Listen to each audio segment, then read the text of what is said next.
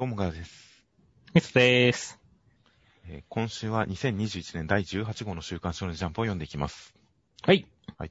ということで、えー、この番組は、いい年をした大人たちが、あ、今週のジャンプ読んだという、小学校の教室で繰り広げられていた雑談を世界に配信する、ジャンプの感想雑談番組です。はい。説明ありがとうございます。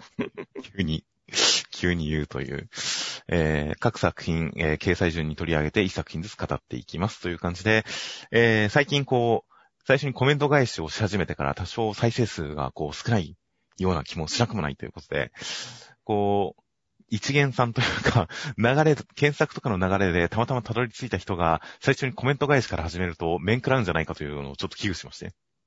うん。まあまあ、いろいろな策を考えた中で、最初にとりあえず概要を説明しよう、概約を説明しようというのを、えーちょっと今週からしばらく取り入れてみたいと思います。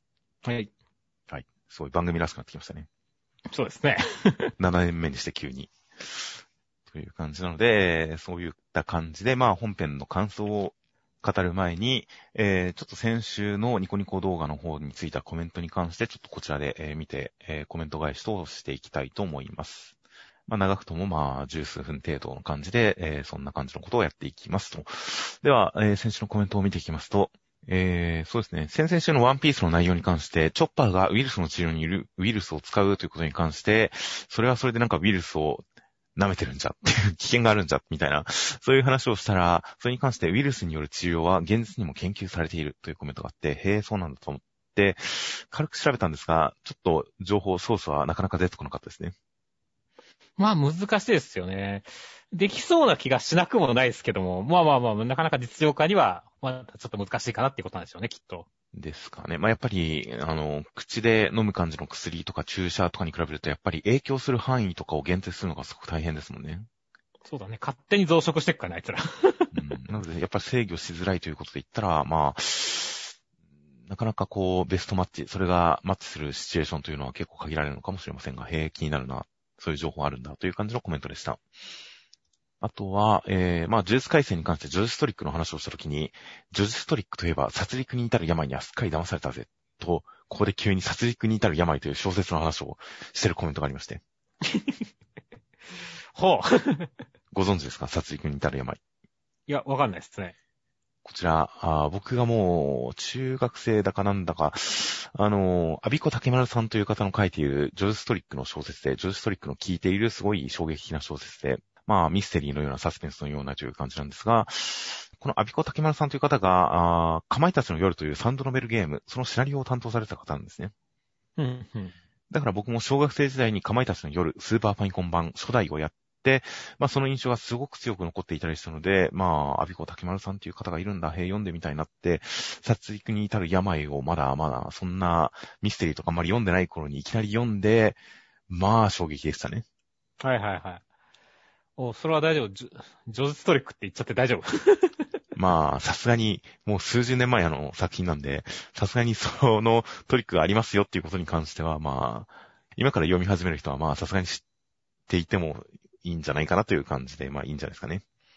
まあ確かにね、あの、このジョズストリックがすごいみたいな、あの、ね、特集とかをミステリー会話だと、ミステリー特集だと組まれたりするしねっていう。まあ、そうですね。いや、まあ、そういうのをすごい読み慣れてる人が読んだ時にどう思うかというのは多少僕の想像できないところではありますが、本当に当時の結構純真無垢な幼い頃の僕が読んだ時にはもう最後読み終わった瞬間、そのトリックが課された瞬間に、後頭部を何かに殴られたような気がして、後ろを振り返って何か落ちてきたかと、びっくりしましたからね。すごいね。ガツンと来て、うわ、なんか落ちてきた。あれ、何も落ちてない。これはただの衝撃だったのかっていう、それくらいびっくりした作品ですね。いや、いい、いい読書体験だね、それ。本当に後にも先にもそれっきりですが、実際何か落ちてたのかもしれませんしね。そうですね。心霊現象なのかもしれませんが、まあ、そういった作品名が出てきたんコメントで指摘されてたので、ちょっと、そんな思い出が蘇って、ちょっと取り上げてしまいました。うんジャンプと関係なかったです。そうですね。あとは結構まあ、ビルドキングのね、建築要素に対していろんな意見がありましたね。はいはいはい。もうね、大改造、ビフォーアフターして欲しかったとかね。はいはいはい。しまぶーらしい作品だけど、建築漫画と言われるとハテナマークみたいなね。まあでも確かにその、大改造ビフォーアフターみたいなやつは見たかったよねって。あの現地、あの建物が、こん、コンカチ君たちのでこんな風に、みたいなね。風のとか見たかったね、確かにっていう。まあそうですね。本当に、ビフォーアフター、ただの建物の説明だけで、突っ込みどころをたくさん作れるっていうのはあの番組が証明してますからね。そうだね。いやいやいや、みたいなね。おいおいおいっていう、そりゃすげえなっていう、いろんなことができるっていうのは確かにビフォーアフターすごく、あれは参考になったんじゃないかな。ああいうのは確かに見てみたかったですね。そうだね。いやー、だからちょっとね、本当に建築要素ね、いろいろ見たかったなっていうのは本当にいっぱいコメントあったんでね、あみんなそ、同じなんだな、その辺はって思いましたね。いやー、まあ確かにそうですね。そうですね。あとは、そうですね、呪術回戦のところで、こう、ババーンっていうコメントが書かれててはいはい。これは、あの、僕が、あの、野原ちゃんがもし本当に死んでいたら、木の下に埋めてもらってもいいよっていうのに対して、こう、キルミーベルビーのネタを拾ってくれたんですけどね。ありがとうって。あー、全く気づかなかったですね。そうそう、あの、まあ、そういうネタがあるんですよ、4コマでっていう。木の下に埋めてくれてもいいよ、ババーンっていうね、あの、実際に埋められてる主人公みたいなね。埋められてるんですよ。なるほど。いや、確かにキルミーベイビーは、キルミーベイビーは何かすごい強心者がたくさん読んでる漫画というイメージがあるんで、なるほど。じゃあ僕も読まないとダメですね、それは。あ、読まないとダメだと思いますよ。じゃあアニメの次シーズンが始まったら読むことにしますよ。いや、もう、キルミーベイビーは死んだんだって。死んでないんじゃないんですか、あれは？どうなんでしょうね。ちょっと難しいですね。アニメの次は本当に難しいですからね、あれ。そうなんですね。いや、それは気づかなくて申し訳なかったですね。コメントに救われました。あとは、まあ、ホラー的な話で言ったらね、マグちゃんなんていうのもね、あの、花、マグちゃんがこう、桜にね、擬態したことに関してね、花びらに、花びらに擬態した虫が大量に取り付いてるイメージとか、よく見ると目がついているとか、結構ホラーとかっていう感じで、やっぱり、俺もこのマグちゃんは可愛くねえな気持ち悪いなって言ってましたけど、やっぱみんな同じような気持ちだったなっていう感じで、ここもおみんな同じ気持ちなんだなって思って、ちょっと嬉しかったですねっていう。確かに、引きの絵になると目が省略されて、その分なんかちょっと、もちもち感というか、肉肉しい感じが、ちょっと気持ち悪かったりしましたが、確かにあれ一個一個目があると思うと、リアルに想像するとかなり気持ち悪いですよね。怖いよね。いやー、まあでもね、それを可愛く描けるのもね、この神木先生のね、あの、才能ですからね。はいはいはい。まあ確かに、リアルに考えた時点で負けですよ、もう。そうですね。あとは逃げ上手の若みで、今週の終わり方10話で終われるようになってるのがベテランだなと思ったってことで、松井先生、ちゃんと、その、10話でも一区切りつけて終われるように考えてたんですかね。考えてそうですけどね、松井先生は。以前もなんか暗殺教室がネウロの時に言ってた気がしますけど、確かになんか、あの、この段階で終われたら終わるように、いつでも終われるようにはしとこうと思ったみたいなことをなんか言ってましたもんね。そうですね。ネウロの時は、だから、再編でね、サイが初めて登場して、その事件が解決したら最悪打ち切りでも、しょうが、ね、打ち切りで、再編で終わってもしょうがないや、みたいなことは言ってましたね。ああ。まあその辺本当にクレバーな感じで作ってるっていうのは確かに10話。まあ実際今10話、あの、ぴったりで終わる作品というのはそんなにないですが、終わるとして11、2とか2クールとかだったりしますが、でもへでも確かにその辺の終わるとしたら綺麗にっていう意識はあるのかもしれませんね。あると思いますね。ちょっと後から振り返った時に、そういう見方をしてみるのも面白い気がします。あとは、ウィッチウォッチでね、まあ、新キャラができた時にね、あの、どちらかというと、モイ君を取り合うライバルのキャラが欲しかったっていうコメントがあって、俺もその通りだなって思いましたけども、はい同時に、絶対そのうち出てくるだろうと思いましたね。まあ、まあまあまあ、学園ラブコメをやるんであれば必ず出てきますよね。そうだよね。いやー、まあだから、逆にほんとその時にね、あの、篠原先生がどんな女の子を描いてくるかっていうのはすごい楽しみだなって思いますね。まあそうですね、キャラクター、すでに今週段階で新キャラのこう、布石みたいなのが貼られてますしね。そうだね。いや、この流れはどうなっていくのか本当に楽しみですよ。あとは、こう、あやかしトライアングルのところで、あの、白金さんのところに冬毛モード可愛かったっていうコメントがありまして。はいはいはい。確かにね、この、スーちゃんとかラチカちゃんの話ばっかしだけどね。確かに俺もあそこの白金さん可愛かったけど、言及するの忘れてたからね、コメントを書いてくれてありがとうってましたっていう。もはや完全に解説者の位置づけになっちゃってますからね、白金さんは。そうだね。お話に絡まないんで、まあ、ちょっと見落としてしまっても仕方ないところありますよ。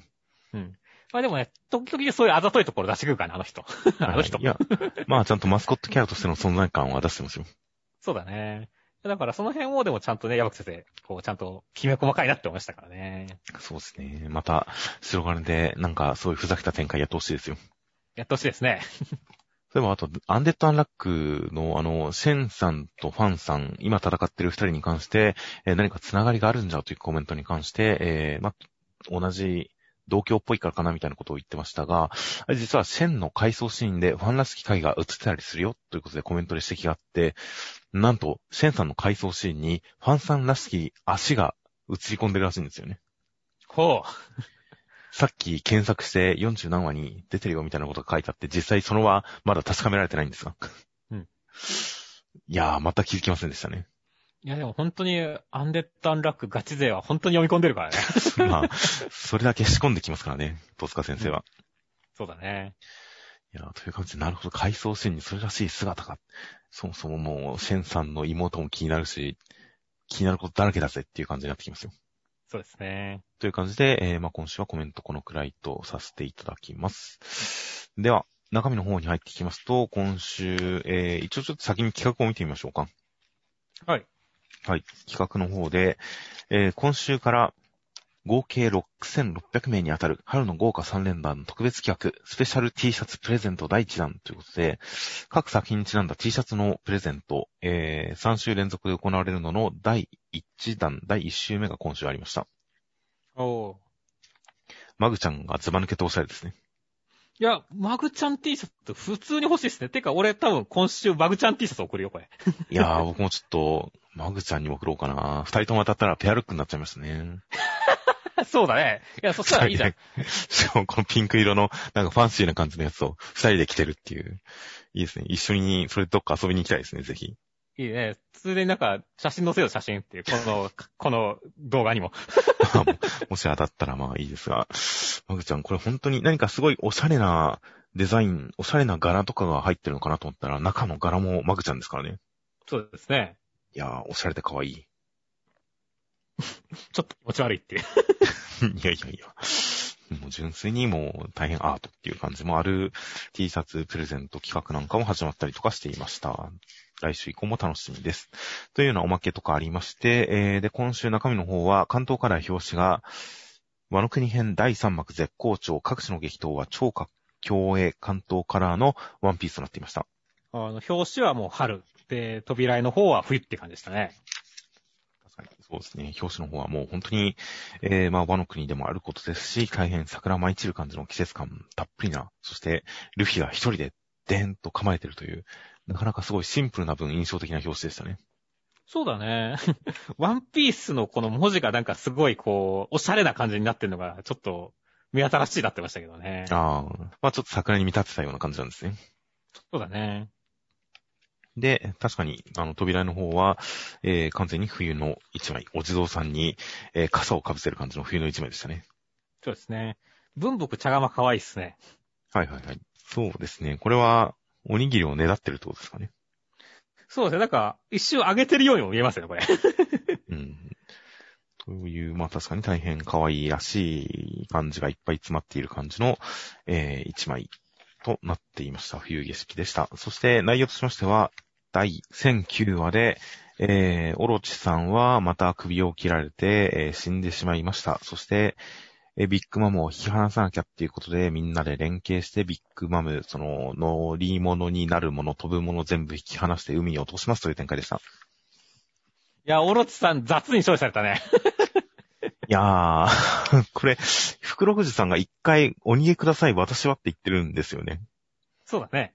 これは何なんでしょうね芝居なんですかねいや、本当にだから守ろうとしたんじゃないの？あの、殺されるのは、ね、主君が殺されるのは嫌だからっていうことで前に出たんだと思うけど、オロチさんが自分で前に出ちゃったっていうことなんじゃないかねっていうまあ。そうですよね。でもこれ、やっぱ死んでなさそうですよね。死んでなさそうな気がするね。うん、もう、貴様の裁きは地獄に託そうって言ってるから、この後ね、個人的にはオロチさんにはさらなる地獄でもっと情けなく死んでほしいなって思ってるんだけどね。ああ、地獄編が始まりますか？地獄編が始まりますよ。わしずばりに。どうなんでしょうね。わしつばりの地獄編は長いからやめてほしいけど。ちょっと、現状どういう状況なのか、オルツさんが何を望んで何を狙ってるのか、フロクシュさんがこれどういうつもりなのかって、なかなかわかんない状態ですね、僕は。ただ本当にまだ黒住勘十郎さんの方も生きてるからさ、本当に黒住として、まだこう、ちょっとここで死ぬにはもったいない気がするんでね、や、なんややりきってほしいなって思うんですよね。はいはいはい。いや、本当に、あの、一回死んだと思われた、あそこのところがどういう状況だったのか、どういう現象だったのかっていうのがわからないうちは、いくら首を切られても全く安心はできないですからね。そうだね。いや、なのでまあ、これが、まあ逆にこれだけ前に出てって自ら首を切られたのが生き延びるための術だとしたら、まあ、それは、すごくこすくていいなと思いますけどね。いやー、だから本当に、あの、オロチさん、復活、またしてねって思いますね。そうですね。尻尾からまたいっぱい生えてくるかもしれませんしね。あー、尻尾が、だってのありそうだね、それは確かに。シンゴジラ的なイメージ。なんか、今週尻尾の先が膨らんでて、あれ、オロチさんってもともと尻尾の先膨らんでるんだっけっていう感じで、とか思ったりもしましたが、シンゴジラ的なイメージで、まあ、果たして、その辺はちょっと謎がたくさん残ってる感じで気になります。そして、まあ今週は本当にね、あの、破壊がすげえ技が来たーっていう感じだったけど、これをゾロが止めたっていうのはめちゃくちゃかっこよかったよね。そうですね。もう死ん、死にかけのダメージを受けてましたが、なんとか一瞬止めましたね。いやー、だから、まあゾロの格が上がるのは普通に嬉しいことなんでね、よかったですね。はいはいはい。そして、まあね、ウフィがカイドウを抑えてる間に他、みんなでこう、ね、こう、マムをこう突き落とすっていう展開でしたけどもね。はいはいはい。まあ、マムさんはなんだろう、絶対にこう倒せないってイメージがあるからね、どう考えてもって。まあ、まあまあ、でも、いつかは倒せてもおかしくないとは思いますが、まあ、なんかこう、あっさり倒せる感じは当然ないですよね。そうだね。なんだろう、すごい、こう、倒せないギミックというかさ、ここではもうダメージを与えられないボスみたいなイメージが未だに強いんだよね、俺の中では。まああ、負けイベントですか。そうそうそう。だからね、こういう風にこう、カヤの外に行ってもらうっていう展開は本当にありだなって思うし、まあ、これでいいんじゃないですかね、マモさん退場でって思いつつもね。まあそうですね。展開としてはすごく納得ですし、戦い方に関してもちゃんと本当に関わってる各キャラクターが全員その特技を活かした状態で、ビッグマムを叩き落としてるというか、その手下を全員取られてますからね。そうですね。箱を作って入れ替えて、で、ゾロは炎を裂いて、で、キラーさんは一生懸命刀を叩くという感じで、みんな得意を活かしてますからね。キラーさん地味だよね、これ。いいですね。ちょっと特殊能力が足りなかったですね。でもまあまあ、あの、カマゾウの時にも見せた、その、素晴らしい戦い方ですよ、これが。そうですね。いやーでもこうだよね、こう、でもね、引きとしてさ、こう、助けに行かせなきゃみたいなことを言ってるからさ、こうなってくると誰か助けに行くのかなっていう考えもできるんだよね。はいはい、そう。最後のところでちょっとゾロがゲフって言ってるのがちょっと心配ではあるんですけどね。ちょっと間に合わなかったっていう可能性もあるし、俺は結構意外とカイドウさんが助けに行く展開もあるのかなって思ってんだけどね。ああ、それはどういうことですか？いやなんか、俺は意外とカイドウとマムはお似合いだと思ってるからさ。なるほど。マムお前を死なせねえみたいな。っ それは意外なところから来ましたね。ていう展開でも面白いんじゃないかなって思うんだけどね。ああ、まあ確かにカイドウさんとビッグママは因縁は浅からぬところがありますからね。そうですね。いやー、という感じで本当に戦況が大きく動いてますが、まあ、ルフィが相変わらず元元気で、カイドウさん戦っているんで、その辺の展開含めて、まあ、どこもかしこも楽しみです。はい。では続きまして、逃げ上手の若君の第11話、内容としましては、貞宗さんが、えー、まあ、天の帝からの臨時っていうのを持ってきたんで、領地を明け渡さなきゃならなくなったんで、時行くんは、盗人の風間玄馬という人を老頭に加えて、その臨時を盗み出せいっていう感じになっていますという展開でした。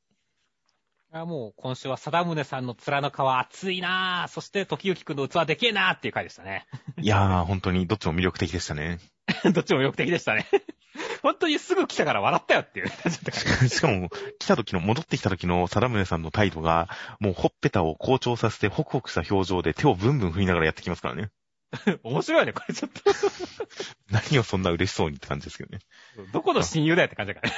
まあ当然、帝からの臨時があって、領地を没収できるから嬉しくてこの態度なんでしょうけどね。そうだね。でも、これもなんか本当に友達の家に遊びに行った雰囲気でやってくるっていうのは、もうこの一のある種の恐ろしさが伝わってきましたね。そして、まあね、本当に、新キャラもね、出てきましたけれどもね。はいはい。風間玄白くんっていうね。まあまあ、ちょっとまだどういうキャラになるかわかんないですけどもね、本当に、なんだろう、時行くんに面食らう感じっていうのはちょっと可愛いなこいつっていう感じだったし、時行くんの魅力も出ていい回でしたね。まあそうですね。キャラクター。何かちゃんと背後にあるものとか、相変わらずそのお話のストーリー、言葉とかの説明以外にも、それこそ、盗人の話をするときに、ゆれしげさんの頭にカラマツ模様が出てきたりとか、で、この玄馬さんに関しても、何かこの仮面、口が大きく開いて笑ったような形になっている仮面とかですが、お父さんにこの仮面を託されるときは、この仮面の裏側の歯が食いしばった形になっていたりですとか、うん。何か本当に言葉以外のところでいろんな情報を詰め込んできてる感じとか、その辺がもう本当にいかにも松井先生が全編に散りばめられていて、それをこう読み取っていくと、何かぐいぐいと気持ちが持っていかれて、まあ、風間さん本当に出てきたばっかりですが、すごくそういう虐げられてきた悔しさみたいなものがあった上で、それで何か石返し、見返してやろうと、時行くんのところに来たらこれでびっくりなんだな、みたいなのが全て伝わってきますからね。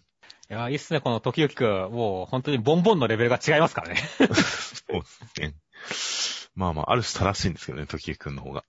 いや、そうだね。実際だって、なんだろう、あの、口止め料500万、仕事1回500万って、まあ確かに高い金額設定ではあるけどね、時々くんの価値を考えればね、北条の正式な後継ぎだよってね。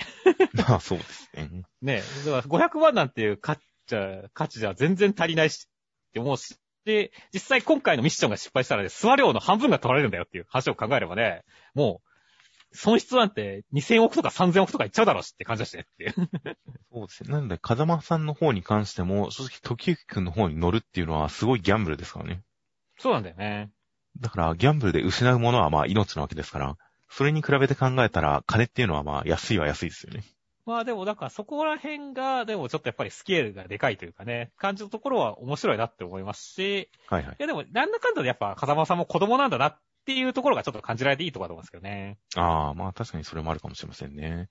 やっぱそのやりとりのところで、こう、時行くんが特にいいなというのは、そこで風間さんが金を要求してきたということに関して、こう、望みが小さいとか、濃すいとか、分かってないとか、何かマイナスのイメージではなくて、なんて無欲でいい人なんだっていう方向に行く。これに関しては、正しいとかどうこうじゃなくて、本当にただずれてるだけですからね。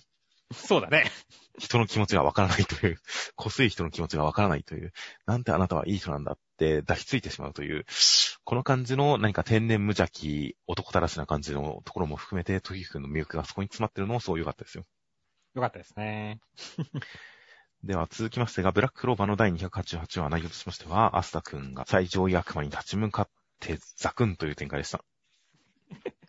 いやー、今週を一気に最上役は切っちゃいましたねって。い本当にチートはすぎますね、これは。や、本当ですね。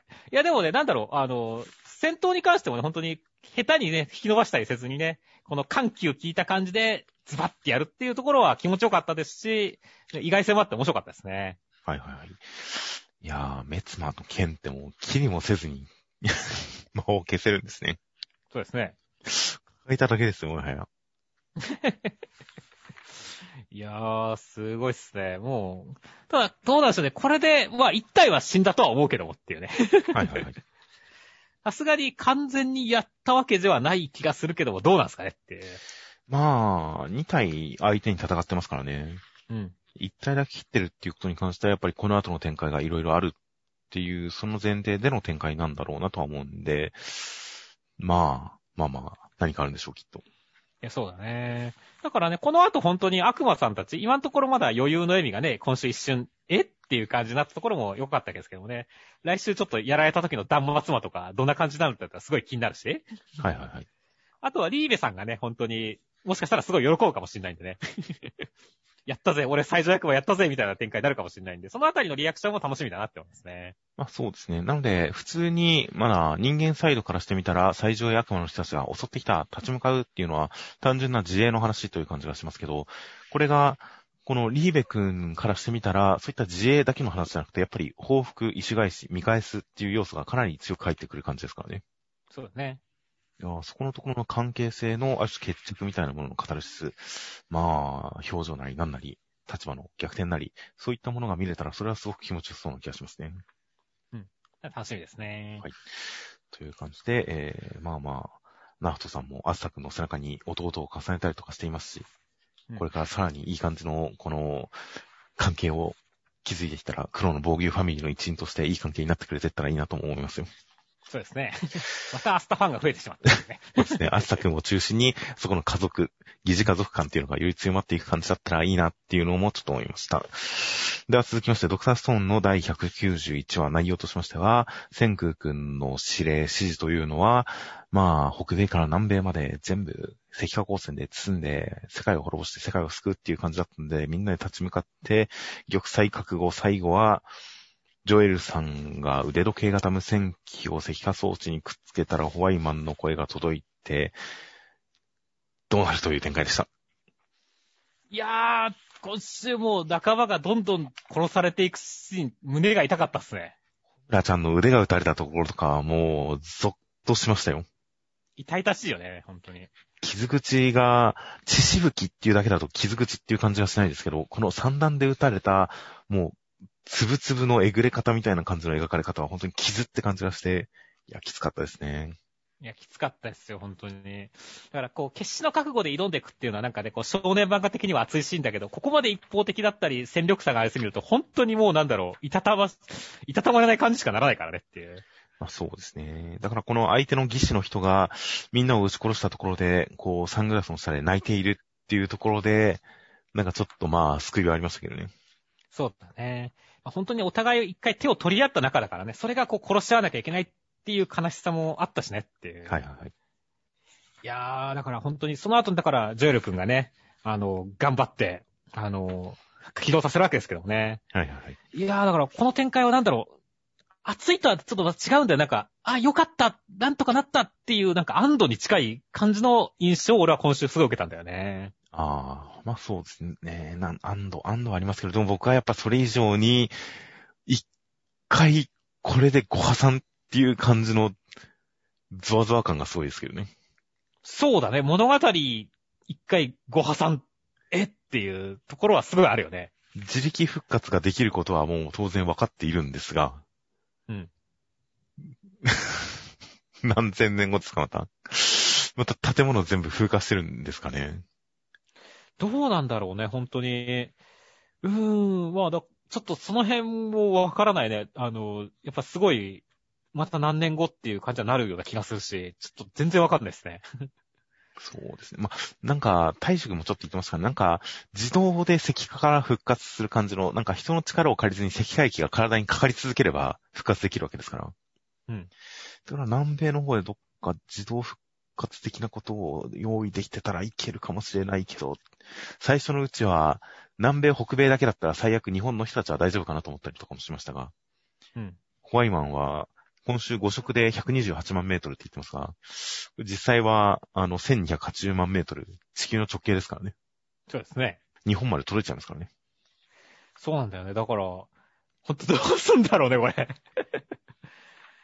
いやー、ちょっとだから、読めないというか、ちょっとどうなるか本当わかんないですよね。本当に何か、それこそ、さっき撮ったほの見える少年の追悼番組とかでも言いましたが、やっぱ少年漫画っていうのは成長の物語、発展の物語なんだなという印象が念頭にあるんで、ドクターストーンはその点で本当にものすごい成長と進化と発展を続けていくっていう点がすごく少年心に響く作品だなというのがずっとあったんで、ある種それが全部オールリセット、急に漫画が第一話に戻る感じ、その虚無感、何か混乱 みたいなものが襲ってきて、いいわーっていう、もう感情が大爆発してますけど、本当に来週が楽しみで仕方がないですよ。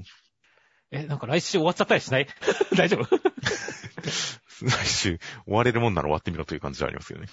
うん。千空くん復活して終わりみたいな。そしてまたこれから始まるっていうループエンド。いや、いやいや、でも、ある種、全部、物が全てなくなったとしても、知識が残るっていうところはすごく科学っぽいですからね。そうですね。なので、2周目復活した千空くんだったとしても、その、知識というのは1回目の時とは全然違うんで違う行動が取れるし、違い展開もできるし、いろんなことがあったりするのは確かに科学っぽいけどどうなるんだろうなともう本当に、こっちの想像力が刺激されまくってもう怖いぐらいです。では続きましてが、ウィッチウォッチの第9話内容としましては、やってきた天狗のカンちゃん、カンシ君というのは、えー、まあ、お調子者な感じで鬼に対抗意識を持っててうざい感じなんですが、えー、借金をしていたそのお金をニコちゃんのお母さんに返してもらった結果、守りに来てくれた結構なクズでしたニコちゃんが送られてきた服着たら固まってさらわれちゃいましたという展開でした。いやー、カンちゃんね、恋のライバル役としてどうなるかな、好きになれるかなとかって思いましたけど、結構情けないところとかも多くてね、結構好感度上がる回でしたね。まあそうですね。あとなんか、思ったよりも、それこそ、このニコちゃんのところにやってきた理由が、お母さんに借金返してもらったからだっていうところも含めて、思ったよりも恋愛能ではない感じがして、だいぶ見方が変わりましたね。そうですね。あとはね、ちゃんとこの学び屋に敵ありみたいな形でね、仕事もしたしねっていう。まあそうですね。まあそれは別に個人的になんか LINE かなんかで伝えてあげねえお母さんと思った思いましたけどね。まあね。まあまあでもその辺はだからある種先に事前に調べとかないとね、なんか動揺しても困るしっていうことなんですね。だからそのあたりだからちゃんと顔に出さないというかね、先週だとまだふざけった感じが残ったけど。はいはい、なんでお前あんな犬の仮面で出てくんねバカじゃねえのみたいなところあったけど。だからそういったところがちゃんとなるほど、今まで隠した理由もそうかっていう形があったんでね、そこら辺はすごい良かったですね。まあそうですね。その辺の、こう、ちょっとフォローが効いてる感じっていうのは、まあいかにも篠原先生っぽい感じではありますね。そうだね。そして、まあね、一気に、あの、服が、に人格が宿って捕まるっていう展開になってしまいましたけどね、シリアス展開にっていうね。はいはいはい。ただね、こんな時でもなんだろう、この目玉をそのうちに出すんじゃねえ、ひらひらさすなスカートみたいなさ。こういうギャグやってくるのいいよねっていう。これでだいぶ安心できましたね。うん。すごいだから本当にギャグとシリアスのバランスいいんだよね。このウィッチオッツっていう漫画はね。はいはい。個人的には、その敵魔法使いというのも、まあ、なんなら、カンちゃんの対をなすような、なんならモイ君を狙ってくるライバル系の女の子だったらいいなと思ったんですよ、僕は。ああ、その可能性はありますね。だからこれも、なんだろう、嫉妬からやってるみたいな。そうですね。で、その、脅威の正体っていうのが、この魔法使いだけとは限らなかったりもする感じとか、なんか、まあ、まだ連載始まったばっかですからね。そうですね。ここでいきなりその大元になってる設定のところに手を突っ込んでくるってことも篠原先生やりかねないとは思いつつ、まあ、もっとまったりしたお話でも全然楽しめますからね。何か大きな問題に手を突っ込むのはほどほどにいい感じの新キャラがとりあえず来てくれたらいいなとは思いますよ。うん。あの、ニコちゃんのピンチに関して、モイ君の古着好きが微妙に効いてるっていうのもちょっと良かったですね。そうだね。モイ君の古着好きを知ってるからこそ、ニコちゃんがついつい浮かれて古い服を思わず着ちゃったという。まさかあれがここに繋がってくるとは、というその巧みさも、いかにもな感じで、ちょっと感心しちゃいました。では続きまして、センターカラーです。ジャンプコミックス7巻発売即10版またしても期間全巻10版御礼センターカラー、ゆずざくらさんちの大作戦となっていました。いやー、すごいですね。続々10版ですね。素晴らしいですね。いやーもうこれは本当にもうこのままどんどんアニメ化まで待ったなしなんじゃないかというようなゆずざくらさん、センターカラーは門を前に構える京一郎さんと太陽くんという一枚でした。や、本当に、この二人は結構コンビ感ありますね、ちゃんと。はいはいはい。ちゃんとお兄さんが的確な指示をして、それに応える太陽くん。で、このちょっと等身高めな感じの、えー、絵柄で二人並んで構えるっていうのは大変かっこよかったですね。そうですね。で、中身としましては、第77話で、えー、扉の向こうには川下さんがいたんですが、その頃七尾くんは、えー、タンポポの人たちにちょっと痛めつけられてしまって説得するんですが、うまく乗ってくれないような中、ひなぎくやスパイ協会の人たちが助けにやってきて、なんとか優勢になる中、七尾くんが、えー、何かこう、やりますという展開でした。いやー、ひなぎくの存在、俺すっかり忘れてました。ごめんなさいって感じでしたね。いやー、僕も確かに、なんかてっきり家族の誰かが助けに来てでもおかしくないなぐらいの感じでしたが、うん、確かに来る予定の人いましたね、もっと。そうそうそう、いたんだよね。なんだろ、最近本当に夜桜家の開花が面白すぎちゃってさ、協力者の存在完全に忘れてたからね。いやー、全くその通りでした。でも言われてみれば確かに、チャチャさんのそのシステムを全部掌握したからこそ、防衛、セキュリティシステムが無効化されていろいろ入ってこれるっていうのはタイミング的には何も間違ってないですよね。そうだね。だからちゃんと納得感あったし、まあね、これで、本当夜桜家がね、いろ、自分の任務に集中して、またいろいろね、戦ってくれるってのは楽しみだなってますからね。はいはいはい。や、そして七尾くんも開花ですからね。いやー、次はどんなとんでもが出てくるのか楽しみだなーって感じですね。いや、そうですね。敵対してる人間が、やっぱりその社会の悪い人たちに、まあ、蹂躙された結果、社会に居場所を失った、社会に裏切られた結果、ここにいる、ここにしか居場所がない人たちだっていう、そういった心情を聞いて、七尾くんが、果たしてどうするのか。本当に能力で敵を倒すだけではなくて、やっぱりこれまでのように相手を説得するような、相手の心に訴えるような、そういった展開があるんだとは思いますから、果たして、果たしてどういう開花が何をするのか。いやー、大変気になります。とりあえず、愛ちゃんが救われたらいいなと思いますよ。ほんとやね、この泣いてる愛ちゃん、ほんとかわいそうだからね。いや、ほんとかわいそうですよ。ここにしか居場所がないなんてそんなことないんですけどね。そんなことないことを気づかせてあげてほしいですね。で、それは本当にだから最初太陽くんの役割かなとか思ったんですけどもね。あの、まあ、七尾くんがやるのか、ひなぎくんの人がやるのかわかんないですけどもね。はいはい、はい。まあ本当に幸せになってほしいなって思いますね。まあそうですね。まあ、ひなぎくの人たちが、そのタンポポの実験体の慣れの果てみたいな話がありましたから、それで考えたら確かに、ひなぎくの人たちも、こう、いろいろと口出しする権利はあります、ありますからね。そうですね。うん、その辺の要素も確かに絡んできそうですし、まあ、とにかく敵、何か水木さんが本当にかわいそうな人で、えー、かわいそうだけど、まあ真面目にいろいろ考えての人だし、愛ちゃんもすごいかわいそうだけど、すごい一生懸命な子だみたいな、その同情できる感じと、その主義主張、戦っている、この戦いに臨んでいるモチベーションの正当性みたいなものは、すごく伝わってきて理解できるものがありましたからね。そうですね。いやー、敵をちゃんと深掘りしたんで、それを足場にこちらの主張と混ざり合って感動的な展開が来るのをすごく楽しみにしています。では続きまして、マッシュルの第57話、内容としましては、あっち向いてホイは引き分けになりました。マーガレットさんと戦いますという展開でした。いやー、マッシュ君のこの炎の剣避けるところの動き、あ、ほ、すごすぎやろって思ったね。床ごと浮くってやつですか？そうそうそう。これだ、そんな動きできる異次元やろって思ったからね。床から浮いたから剣を 無理では、いや、理屈で考えたらダメですよ、もはや。いいや、ほんとそうだね。マッシュルは本当にこう、心で読む漫画だからね。や、ほんとですね。いや、だからすごいなんか、えーそうなの？すげーって言ってね。で、気持ちよくなる漫画ですからいいんですよ、これでっていう。はいはい。いや、本当に最近はもう毎回言わされてる気がしますが、こっちが、まあ、マッシュ君が無茶苦茶な方法で何とかするんだろうなっていうところまでは分かってる読者が予想できないことをしてきますからね。そうですね。いやーもうこれは大したもんですよ。大したもんですね。そして展開的にもね、結構完全勝利かなっていう感じだと思いきやね、このフクロウさんで 負けるっていう。はいはいはい。てか、フクロウ強すぎやろと思ったから、いろんなところでこう活躍するよ、こいつ。敵意がないからシュークリームを持ってかれても、まあ、まあまあ、ついうっかり見逃しちゃうんですよ。そうですね。いやー、だから、そこら辺もすごい面白かったし、でね、さらにそこでね、本当に、新格者の人がさ、結構、結構負けた感じだけど、この、この程度だとマクロが言ってね、厳しいかもな、みたいなことを言って、あれ、新格者の格好落ちてんじゃないの？っていう気持ちにもなったけど、その後にちゃんと呪文を唱えていないとかっていうところで、ちゃんと格を戻す感じ？はい、っていうところもあって、いいバランスでしたね、本当に。まあ本当に、この作品はいろいろとこの前哨戦みたいな感じの、強者同士の前哨戦みたいなのを描くのが毎回すごく上手いですよね。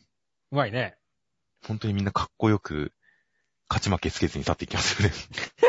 そうだね。っていうのは本当にこのフリーと落ちみたいな感じっていうのはすごい匠の技だと思いますよ。そしてまあね、本当にちゃんと盛り上げたところで、マカロンさんとの対決ですからね。いやー、1対1ですよ、1対1。だからフィン君なんかもさ、ちょっと会場のところで見てるけどさ、お前も戦うんやでって思いつつって、この後。そうまあそうですね。まあまあ天下一武道会だって選手みんな観客席で見てますから。まあね。まあだから逆にね、6人だからね、どういうトーナメント表になるのかっていうのも気になるよねっていう。まあそうですね。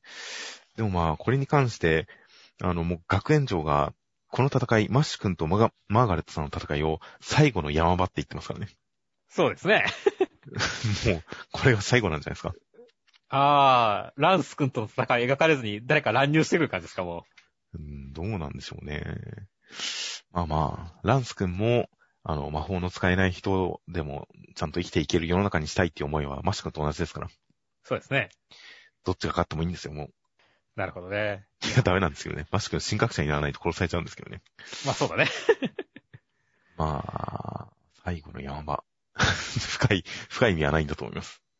そうだね。単純にまあ、あの、この二人が本命であるっていう感じだからね。ランス君はやっぱちょっと、一個格落ちと見なされてるね、周りにはっていう。まあ、さすがにそうなんですね。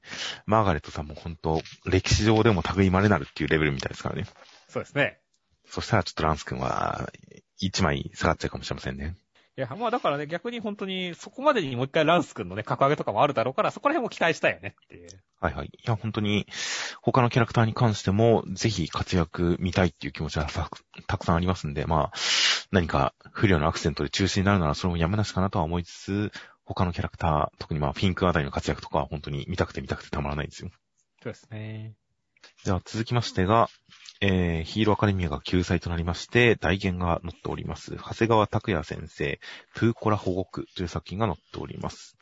えー、内容としましては、ヤングレマンという巨大ヒーローが退治しに行った怪獣はものすごい可愛くて、えー倒そうと思うんですが、住民人気がすごくて倒せないんで、えー最終的には保護して、懐かれましたという展開でした。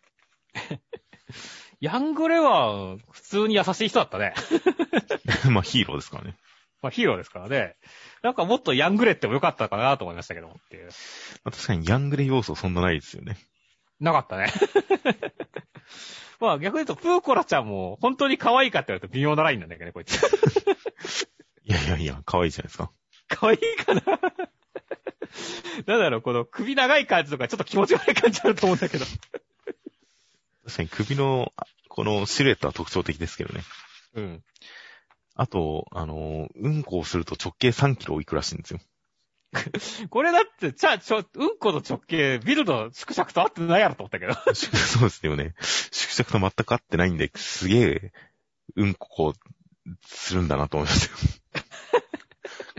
体積の数倍のうんこするんだなと思いましたよ。いや、ほんとそうだよね。けそのあたり、どうなんだろう。し誤色かなともちょっと思ったけど。どうだ、ね。うん、難しいところだね、ここは。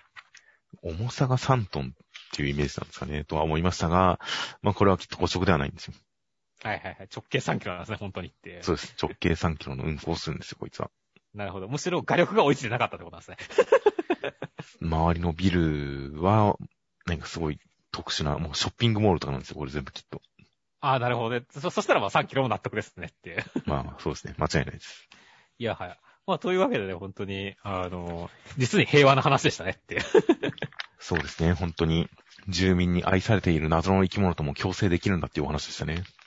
そうですね。最近は強制がテーマなんですかね、ギャグ漫画も。ですかね。まあちょっと、この後載っている、今週この後載っている、あの、ショートショートに対する伏線かなと思いましたよ。そうですね。あれもまあ、似たようなテーマですからね。共生でしたからね。巨大生物との。うんという感じの、まあまあ、そうですね。まあ、なんとなく昔からある、その怪獣とヒーロー、巨大ヒーローと巨大怪獣がそれぞれなんか思ってたのと違う感じで、名付けない感じになってみたいな、そういうのはまあ昔からよくある体裁、よくあるパターンだったりはしますが、まあなんとなく可愛い動物とヤングレっていう要素で、現代性、この2021年にやる、やっている色合いみたいなものを持たせようとしてる感じはなんか、すごくいいなと思いましたよ。そうですね。では続きましてが、えー、ジャンプラスから出張掲載、熱血可愛いオードコスプレ少年漫画センターから17ページ、2.5次元のリリサ、橋本優先生で、こちら、えー、先週の動画のコメントの方でも書かれたりしていましたが、橋本優先生、以前、ジャンプ本誌で、えー、黒金ですとか、モノノフですとか、ノアズノーツを連載していた、池澤春人先生の、えー、名義替え、別名義なんじゃないかと根強く言われていて、まあ実際画風とかに関してはかなり似ていて、個人情報に関してもまあ、まあまあそうなのかなと思わされるような感じの方だったりはします。そうですね。僕もちょっとそう思ってますっていう。はい。僕もそうなのかなとは思っていますが、確定情報はおそらくまだ出ていない形になっています。といった橋本先生の、えー2.5次元のリーサ、内容としましては、まあコスプレを愛している、その、女子高生と同じ漫画研究部の、えー男子高校生が一緒に仲良く、他校のコスプレイヤーとかも一緒に混ざりつつ、コスプレ活動を楽しんでますという一、というお話でした。いや、もう、本当に、可愛いとエロっていう、この漫画の二大要素が潔く発揮された回でしたねっていう。まあ、でもこの作品本当はもっと熱い展開、それぞれのそのオタクに対する思い、自分の好きなものを好きということに対して、または他の人が認めないものを自分が好きであることに関してどうかとか、そういった本当、人の好きという感情、好きという気持ちっていうのをコスプレとか漫画とかそういったものを題材にして正面から捉えて肯定していくような熱い展開が本当の売りなんですけどね。そうですね。ただ、とっつきはやっぱ可愛いとエロなんですよっていう。まあ、見た目的にはそこのところが確かに大事になってきますからね。だからその辺はだからね、もっと知りたければ本編を読んでくれっていうね。もうあくまで出張読み切りですからね、この、あの、ジャンプの本種読者に、これも読んでね、知ってねっていう、あれですからね。その役割としては俺はこれって大正解だと思うんですけどねっていう。うん、なるほど。まあ確かにそうなんですよね。まあ、そのお色気的な展開とか可愛さとかに関しても、単純な一枚絵として以上に本当にキャラクターのそれまでの流れとか描写とか背負っているものとか、そういったいろんな背景、ストーリーすべて含めた上で見るとよりエロいしより可愛かったりはするんで、多少17ページに収めると、その上積みを舐めてるような感じもしなくはないですが、まあ、なんとかこれを導入にして、本編の方を読んでほしいなとは思いますね。そうですね。いやー、この4人が揃って登場してくるところとか、何かお腹の部分の書き方、あばらとか腹部の書き方にこだわりがありすぎて、こう、こう、見る人を選ぶような気がするんですけどね。かもしれませんね。あばらと腹部に異様なこだわりを見せてますよね。そうですね。という感じとか、まあ、いろいろと橋本先生らしさを、いろいろと垣間見えるような、まあ、17ページではありましたので、本当に、こんな感じで、かつ本当に熱い話をやってるんだということを、ということで、なんか本当にどんどん連載本体の方が人気になって、これから発展していっていったらいいなと思います。本当に大好きな。僕も、あのー、ジャンプラスで単行本を買っている数少ない作品ですから、いやぜひ、これ、ますますの大人気になることを祈っています。はい。では続きまして、僕とロボコの第36話、内容としましては、えー、ボンド君とガチゴリラが、浦原さんの部屋に招かれて勉強することになりまして、えー、ガチゴリラは浦原さんに呪い殺されそうになっているってことが確定しますというお話でした。いや、もう、ガチゴリラとボンドの関係はガチだなって思いましたね。そうですね。付き合ってる距離、恋人の距離って言われたら意識しちゃいますからね。そうですね。いや、実際でもなんだろう、この浦原さんのライバルはね、この他の女とかじゃなくて、確実にボンとかモツオかってとこだと思いますからねっていう。まあ、まあまあ、まあ、小学生ですからね。男友達の方が楽しかったりしますよ、それは。そうだね。でもそれを差し引いてもやっぱり ボンドとモツオだと思うよ まあ、まあそうですね。ちょっと仲良すぎますからね。仲良すぎるからね、本当にという感じで、本当は、ウロハラさんのね、こう、今後が心配になる回でもありましたし、あと逆に本当に、ボンドが頭悪いのはだいぶ知ってたけど、ガチゴリラもやばかったんやなっていう そうなんですね。すごかったね。今週のこの、まあ、後半のさ、この魔女というかさ、呪いだっていうところに対してさ、この、数学の問題がすごい魔法人、呪文ってなるところとか超笑ったからね、俺って。確かに。確かにそうですよね。なんか、ボンド君のテストの点が悪すぎてやばいみたいな話をやったとき、ガチゴリラはできる方の人かと思ってたんですよね。そうなんだよね。だけど、そんなことなかったっていう。そうですね。なんか、数学だけというわけでもないのか。はちょっと意外でしたね。テストはできてそうなんですけどね。うん。すごい勘違いをしていくっていう展開がすごい面白かったですし、まあでもね、結局でも、その時代の浦原さんは本当にパーカー姿含めて可愛いからね、そこら辺の合服具合も良かったですよね、今週はっていう。まあ、そうですね。なので今週はロボコちゃんが一コマも出てこないことから、すごい意外と常識的な世界が描かれてますからね。そうですね。意外と狂気が含まれてないですからね。そうだね。確かに狂気は足りなかったかもしれないですね。いやー、だからそう考えるとやっぱりロボコは、まあ今回は別にね、あの、浦原さんの恋愛話だからいいとしても、やっぱ必要だなと思いますねって まあそうですね。作品のジャンルすら変わるんだなというのはちょっとわかりましたよ。まあで、ロボコもね、今週一個も出てないってツイッターでも愚痴ってましたからね。本当に宮崎先生に訴えた方がいいですね、ロボコは。そうですね。でも、ロボコが言ったら、どうなんだろう、宮崎先生がロボコで、ロボコが宮崎先生で、ちょっとわからなくなっちゃいました、今。いやー、まあなので今週は全体的にすごい可愛い回という感じでしたが、そう、そうか。これ、もともと、もつおと一緒にいつも宿題をやっているのが、今日はもつおがいないから困ったって言ってる状態で、おそらくこの教科書を全く持っていない二人のことを、もつおはそれなりに勉強させてるんですね。かもしれないですね。もつおが教えるから、ガチゴリラはテストの点とかちゃんと取れるんですよ、きっと。ああ、もつおすごいね。もつおがすごいんですよ。いや、もつおはすごいですよ。何を言いますら。そうだねそれも確かに何を今更だね。もつおはすごいんですよ。あーっていうことなんですね、これきっと。なるほどね。納得です。そうですね。という、もつおの苦労が一周して忍ばれる感じの回でした。では続きまして、坂本デイズの、えーセンターカラー、ジャンプコミック1巻発売記念センターカラーとなっていました。センターカラーはバイクで、バイクで描ける感じの3人という1枚でした。あすごい雰囲気のいいカラートウェアでいいっすねっていう。いや、本当に夏感があって、まあ大変いい感じ。これ走ってる最中なんですかね、でも。そうだね。ルーちゃんの帽子飛んでるしね。これなかなかみんな、軽く曲乗りのレベルですよね。まあまあ、みんな、あの、身体能力は高いんで。そうなんですよね。走ってるバイクにこの姿勢で乗るって、やべえなっていう感じの、よーく見ると結構アクロバティックな感じのセンターカラーでした。で、内容としましては第18話で、えー、マシモさんは、坂本さんたちを打ち取ろうとしてすごいスナイパー能力なんですが、まあ、スナイパー能力しかないから認められずに来たかわいそうな人だったんですが、まあ、坂本さんたちと触れ合って、まあ、最終的には、えー、まあ、坂本さんたちに敗れはしたんですが、ちょっとこう、自尊心を回復してよかったっていう展開でした。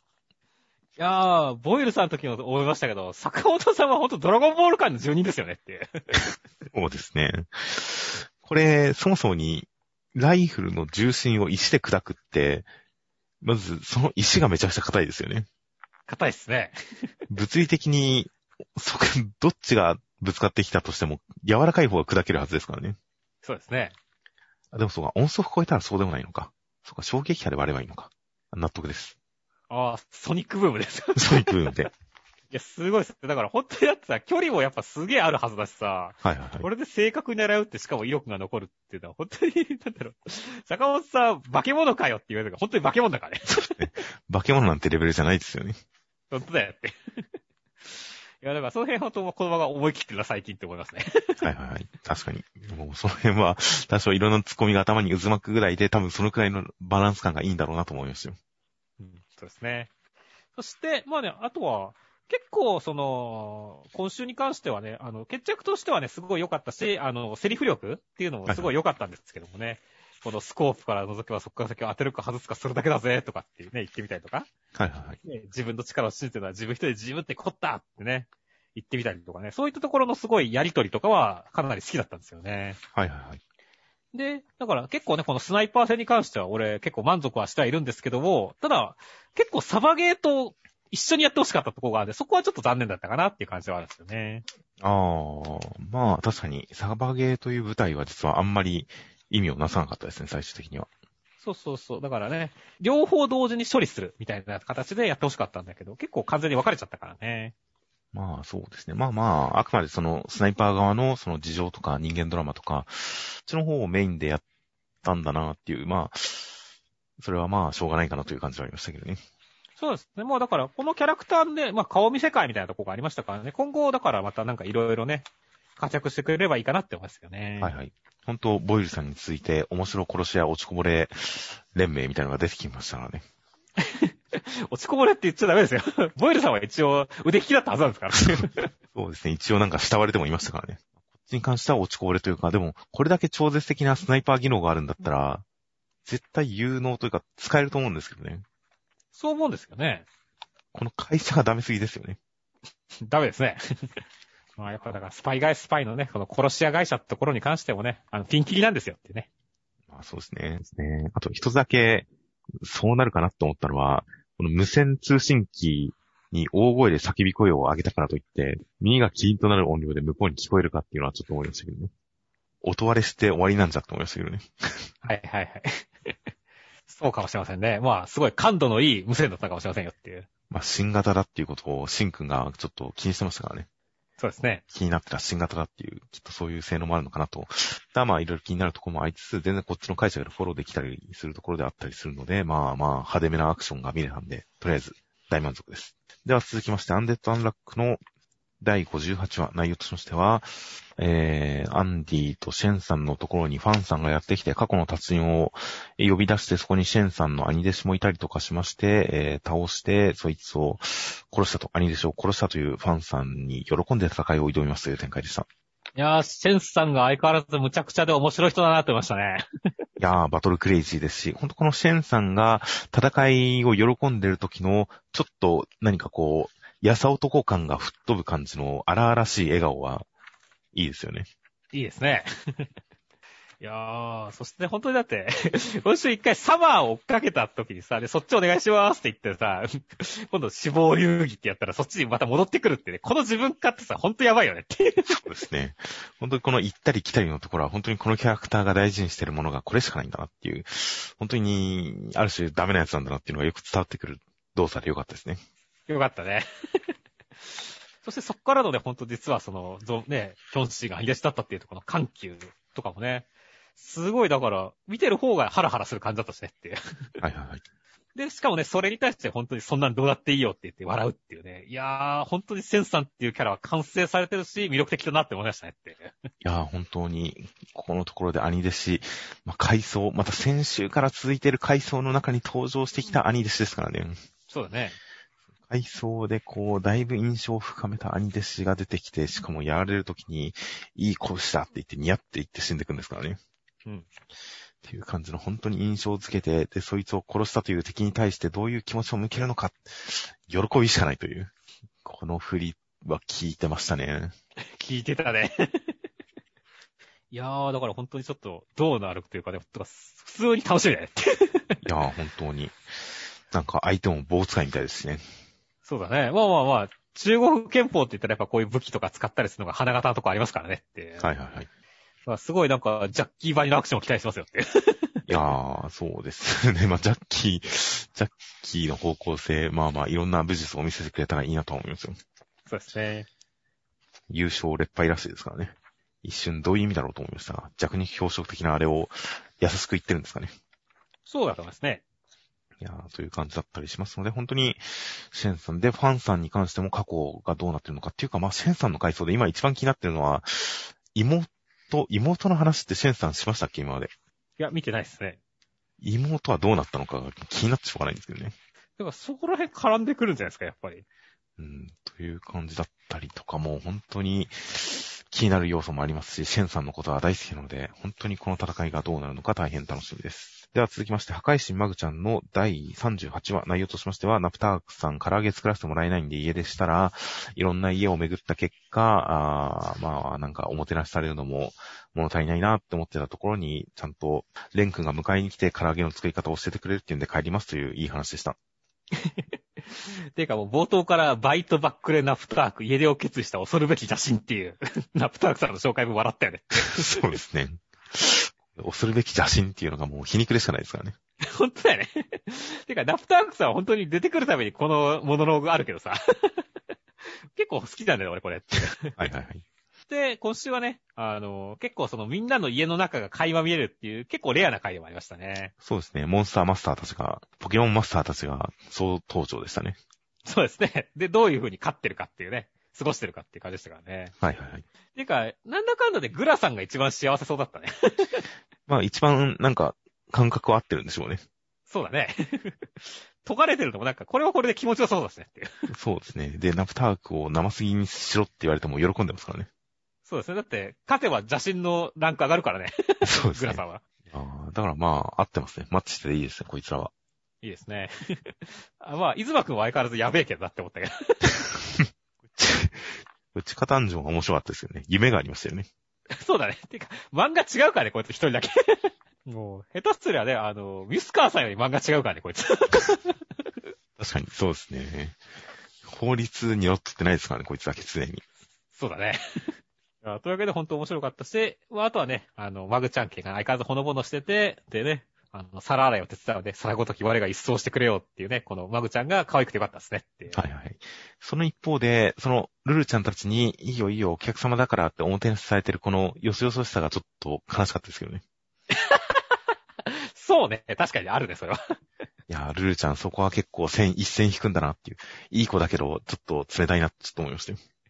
まあまあまあでもね、ナプタークさんの、もう、それある意味でレン君の大事なね、ポケモンですから。そうなんですよね。だから、レン君が迎えに来た時に、悪いなって言われて、全然いい子にしてたよっていうのが、本当に近所の子供を預かった母親そのものなんで。うん なんか、そこはほっこりしたんですけどね。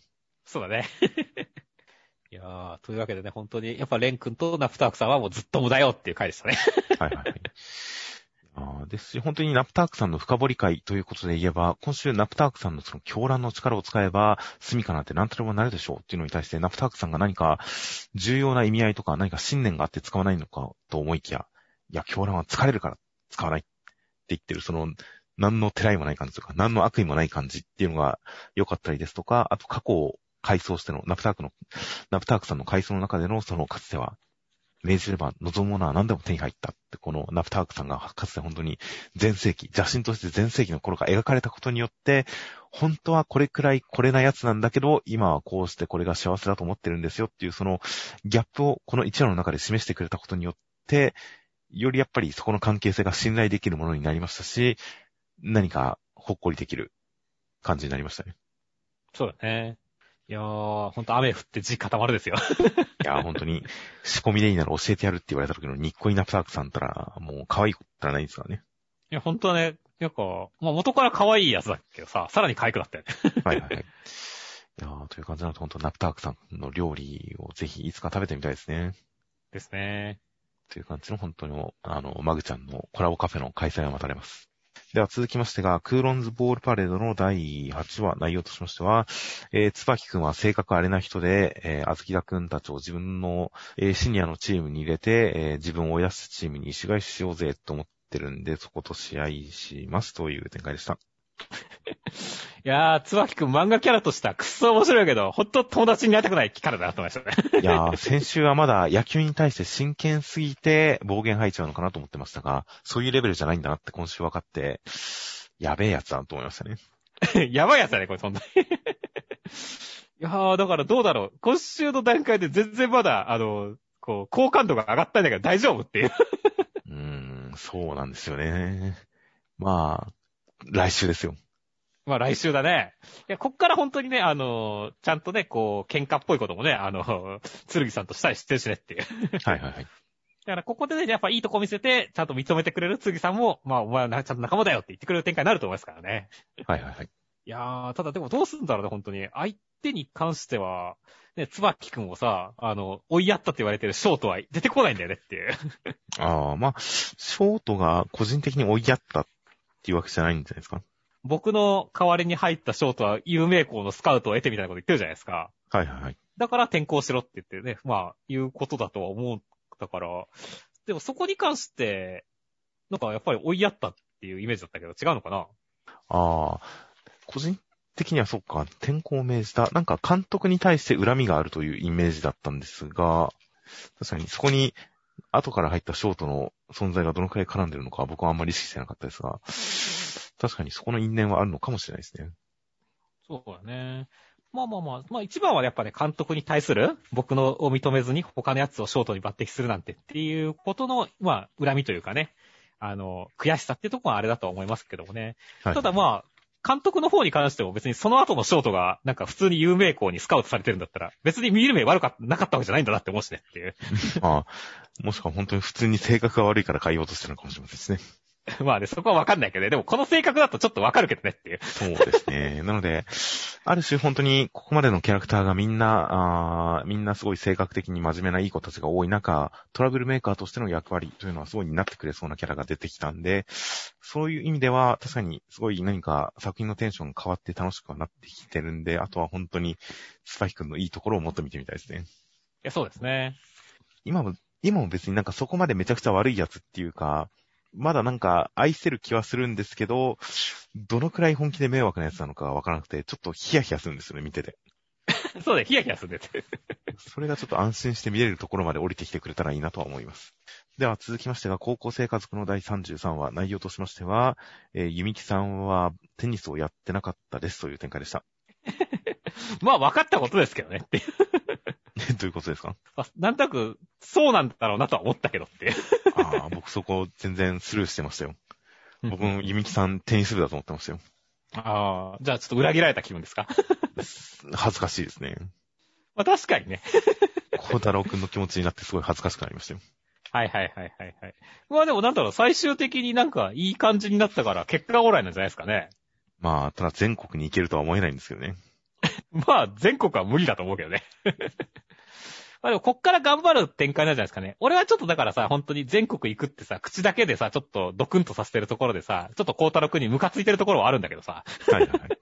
まあだけどまあ頑張るみたいだからね、本当に、ちょっとこのね、俺のムカつく感じを、こう、帳消しにしてくれるくらい、ちょっと孝太郎くんには頑張ってほしいなって思いますねっていう。いやーもう当然ですよ。先輩もぬるっと頼ってくれてますからね。そうですね。ぬるっとと、いや、本当にぬるっとだけどな。ぬるっとついてきてくれてますから、まあ、真剣にやるのがやっぱ一番、こう、いいことだと。それに、ゆみきさんをテニスに誘ってるんですからね。そうだね。これだけちゃんとアプローチできるっていうことはもう十分いけますよ、こいつは。いや、いけるんじゃないですかね。これでテニスにまで一生懸命だったらもう何の問題もないですよ。そうだね。いや、だから、もう、行くことはいける気がするよっていう。ねえほら、だって別に恋なんてさ、元々は勘違いから始まるもんじゃないですかって、お互いのっていう。まあ、そうですね。で、それをだんだんこうね、あ幻滅して、認めて、幻滅して、認めてを繰り返していく段階で、こう、ちょっと愛とかに発展していくもんだと思いますからね。だから、そういった意味では本当に、だから、なんか、ちゃんとした恋愛書いてるなっていう感じで、好感度の高い高校生活だと思いましたねっていう。はいはいはい。いやー確かになんか、よく僕は恋愛もので主人公が女の子にモテるときに、そこに裏付けがないと、ちょっと乗れないっていうのをよく言ったりしますが、今週の孝太郎くんに関しては正直、もう全然、ゆみきさんが方をあからめようとなんだろうと、まあ、まあまあ、よかったねっていう気持ちでしたよ。そうですね。よかったねって気持ちになりますね。全然そこに反発はなかったですから。いやー、高校生活のいい一場面、そしてそこに家族要素も、ギャグ要素も、ほぼ乗っかっていないという。そうだね。テニス部を勘違いしていたという、結構日常生活であってもおかしくないような、そういう出来事がある、ある種ちょっとエッセイチックな漫画でしたね。そうですね。実際エッセイなのかもしれませんけどね。あっていう点も、なかなか、その、家族要素とかギャグ要素とかを前面に押し出さないでも、一話成立させる感じの高校生活の作風の広さを感じさせる一話でしたよ。では続きましてが、アイテルシーの第10話、内容としましては、えー、まあ、アイオイさんは、そのストーカー能力によって犯人の、えー素性を割り出していて、えー説得したんですが応じてくれなかったんで、アキラカスさんやサコンさんの協力で見事に逮捕しましたという展開でした。いや、もう先週のガルちゃんの予想当たったね。だから先週段階で、いや、これは真面目に言ってますがって言いましたからね。うん。いや、だから、俺は、いやいや、そんなことないっしょって言って、こんなさ、殺されたであろう人がサコンさんの変装なわけないでしょ。だって色違うじゃんって話したんだけどね。まあ、僕は、空いてるし、じゃねえや。まあ僕は、アイオイさんは、ストーカー能力、ストーキング能力に長けてるから変装なんて音のものだっていう、まあ分かってましたからね。そうですね。だから、大正解だからさ、俺は読んでて逆にビビったよって。いや、まあ、結構、流れ的に、ふ普通にそうなりそうな。だって絶対に殺すわけがないですから、アイオイさんが。そうですね。ってなったら、まあまあ、全然、ありそうな展開ではありましたけどね、もともと。はいはいはい。いや、でもまさかな、肌の色まで変えてくるとは思わなかったからな。ちょっと俺はそこはやられたって感じなんだけど。まあ、もともとなんでこいつはこんなに黒、浅黒いんだっていうのがありますからね。そうですね。それが、その、現実にいてもおかしくない程度なのか、現実にいたら特徴として認識される程度なのか、漫画的表現がどの程度の誇張なのかわかんないですからね、読んでるだけだと。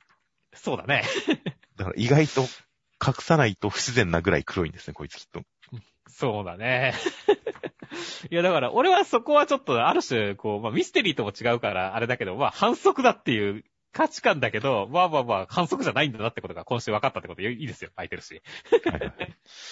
いや、そこはもう、あの、こっちが読み取るべきところですよ。はい、なるほどね。いや、そしてまあ、そういったね、俺はそこが気になった突っ込みどころがあったけども、まあ、それを除けばね、本当に、あの、この新しいチームはい、の特徴を全員はっきりさせて、やるミッションがね、大成功したっていう形で、普通で面白かったですね。まあそうですね。まあ、この犯人の瞳に映ってたスステッカーっていうのが、まず、なんで犯人はそんな超高解像度で配信してたんだっていうのとか、うん撮影するときにタブレットとかスマホの背面カメラで撮ってたのっていう ところですか？フロントカメラじゃなくてですとか。そうね。まあ、いろいろと突っ込みどころありましたが、うんもともとこの漫画に突っ込みどころのなさんで期待してないですからね。そうで、あ常に突っ込みどころしかないからね。まあまあまあ、そう、突っ込、あらゆる突っ込みどころを無視して、まあまあまあ、あいおいさんとかのキャラクターを楽しむ漫画ですからっていう。そうですね。だから、やっぱ、アイオイさんの狂気感っていうのが、この、この作品の一番大事なところ、アイオイさんの狂気感っていうところが、やっぱりある程度はちゃんと出てましたし、その、逮捕するっていう方向性で、ちょっと、まともな方向に行ってる感じはしつつ、あの、必ずあなたを幸せにしますから逮捕してもいいですかっていう感じで、告白のような感じで逮捕を訴える。それが、やっぱり、ただ逮捕するだけではない、アイオイさんらしさがそこに乗っかってるんで、まあ、そのちゃんと狂気感が残ってくれたっていうのは良かったですよ。そうですね。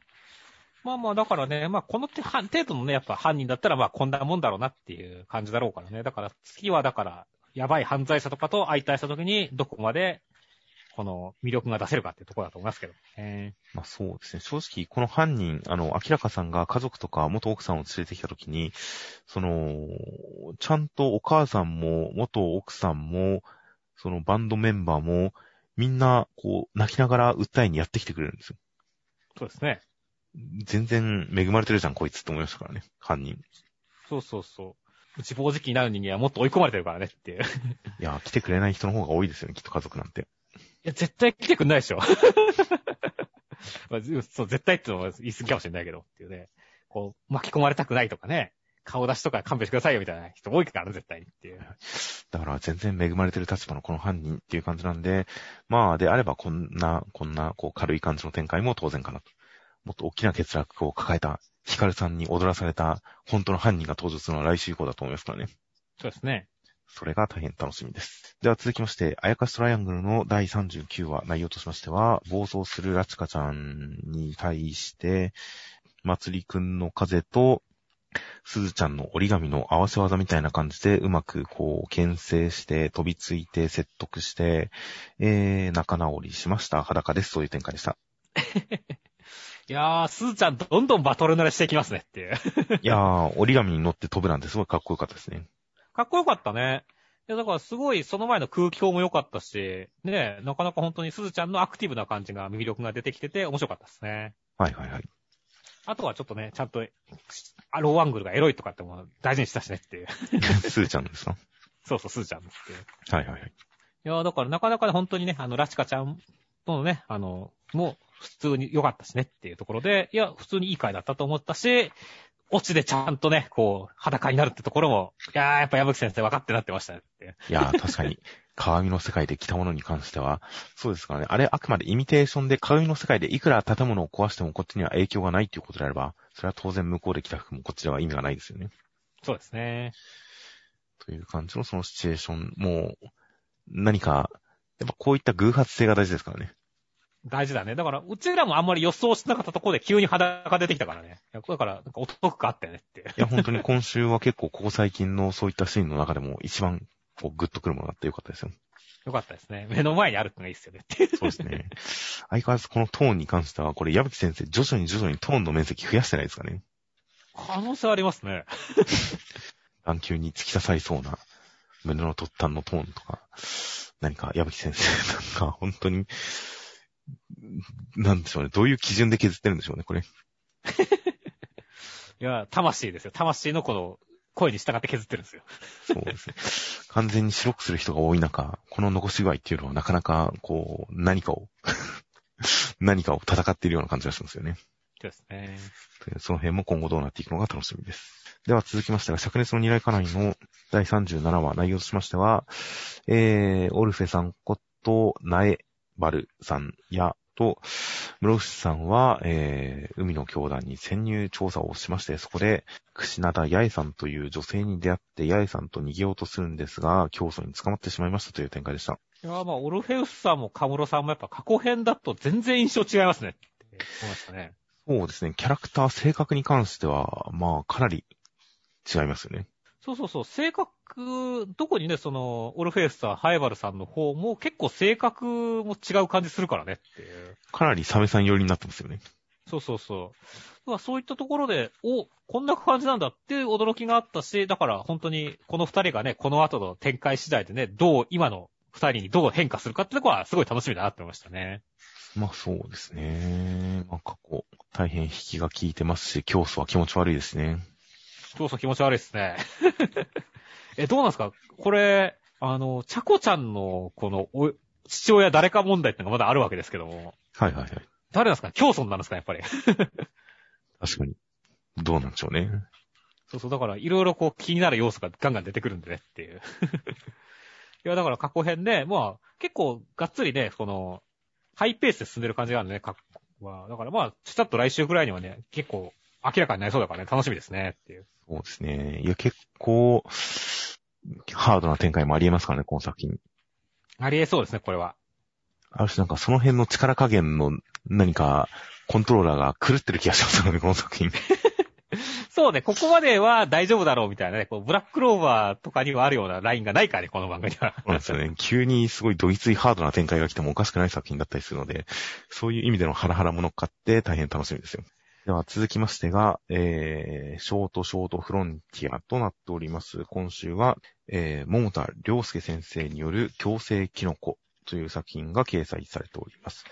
こちらは街中に巨大なキノコがそびえ立っていてみんなに愛されていたけれど、人から栄養を取っていると分かったんで、えー、破壊しようっていう人たちが、こう、実験を取って破壊した結果、街が崩壊してみんな死んじゃいましたという展開でした。ああ、まあ、物事はよく調べてから行おうっていう回です。ね、話でしたねっていう。そうですね。正直、体に触手を伸ばして栄養を吸うキノコに関しては、まあ、排除すべきだっていうのはよくわかる理屈だと思うんですけどね。そうですね。ただ、その際に避難区域をもっと余裕を持って数十キロレベルで避難させなきゃダメだったってことですね。そうですね。うん、なんて言っちゃいいんでしょうね。個人的にはまあまあまあ、なるほどなっていう展開でもありますけども、ただ逆に、その、女の人の方がね、この、いろいろ説明してたりするわけじゃないですかっていう。はいはいはい。ただこれに関してもなんか、ね、いやいや、でも、キノコは結局破壊されてるわけで止められなかったところに対して、このね、他の住民たちも責任、反対派の人たちも別に責任がないわけじゃないでしょって思いますからねっていう。はいはいはい。だからなんか、ちょっとほんとスッキリしない話だったなっっていう感じはすごいありましたね。まあ、ある種のこれを、その、昔話風のお話、うん、何かの教訓として捉えようとすると、簡単に何かを否定するのは良くないよっていうことなのかなっていう、その否定することは良くないよっていう感じの教訓があるような気はしつつ、まあ、でも全体の設定とか考えると、まあ、でも生きのこと強制する未来はやっぱあんま良くない気がするしな、みたいな感じで、うん、まあ、もやっと感がいい感じに残る作品ではありましたよ。そうですね。だから本当まあ、もやっとさせるために書いてるとこあると思いますかね、これって。まあそうですね。なんとなく、キノコと強制する方が良かったのに感があるのかな。でもそれもちょっと賛同できないけどな。でも、クレーターで商売してることを考えると別にキノコは大事じゃなかったのかな、とか、うん、もやっとしますね。そうですね。いや、実際だから、本当キノコが、こいつら、ね、強制派の人たちもさ、別にキノコが好きだったかって言われると、別にキノコ好きなわけじゃないからね、クレーターで商売してるわけだからねっていう。そうなんですよね。だから、全員悪人みたいなとこありますからね、これ。ああそれはちょっといいやつ見ようかもしれません。いやでも全然だって、人に、人の体に筋腫を伸ばして栄養を吸ってるキノコですよ、巨大な。出所の不明な。うん。それを何とかする、しようと思う人は別に何の悪でもないと思いますけどね。そうだね。だからこそが逆に、まあ、全員悪いって。よく、よくし、よく調べもせずに、ああ、はい、あのはい。ね、避難区域をとかね、破壊方に走っちゃったってね。もしかしたらこういうことがあるかもしれないから避難先で避難区域を広げようともせずに、あの、どんどん消そう消そうって言った奴らも請求すぎて早かったしっていうね。ところで、やっぱり誰もみんな悪かったんじゃないかな、少しずつっていう感じだよね。確かにそうですね。なんか悪さの質が違いますけどね。うん。その、キノコと共生してもいいじゃん。何が起こるかわかんないけど、そのリスクは飲み込もうぜっていう人に関しては僕は思考停止の良さ、悪さがあるような気がしますが、この解体しようぜっていう人たちに関しても、その下調べとか準備が足りなかったっていうことに関しては、まあその、ある種の実行能力の悪さみたいなところはちょっとある気がしますよね。そうだね。ちょっと種類が違うかなと思いつつ、だからこれが避難区域さえ広げておけば、結果、大崩壊が起きても死人ゼロ、大クレーターでみんな元気に商売してますっていう終わりだったら、考えさせられるけれど、もっとすごいほのぼのした話になったんでしょうね。っそうだね。ていう、そんな、もしもの話を考えてしまうのも、また、この作品にある、その、もやっと感、そういう力なのかなと思ったりはします。いや、全然、なんか、記憶に残る作品でした。では続きましてが、えーほの見える少年の最終回でした。いおりくんは音行機をまとって、千住さんのちっちゃいのとか倒しまして、で、エミリアさんたちを助けまして、そして今も教室で依頼があったら助けてあげますという展開でした。いやー、レタちゃんとエミリエちゃん、生き残った、やったーって思いましたね。いやー、それはもう喜ばしいことでしたね。いや、そうですね。いや、もう本当に、ケンマくんが腕折られまくった回もありましたよっていう。いや、本当にそのために腕を折られたんですよ、ケンマくんは。そうそうそう。まあまあ、だからね、許してるでしょう、関ってケンマくんもっていうね。いや、もう間違いないですね。というわけでね、いやーでも、ちょっとほん正直ね、あー終わっちゃったかっていう寂しさが残る感じの最終回でしたね。まあそうですね。それこそ、坊主の赤間さんとか、結局、その、潜入するために、そのが、外で見守ってたはずなのが、まあ、やってこなかったですからね。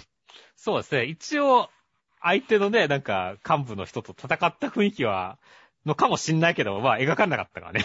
そうですね。遅いですよ。すまねえですん。終わってますからね。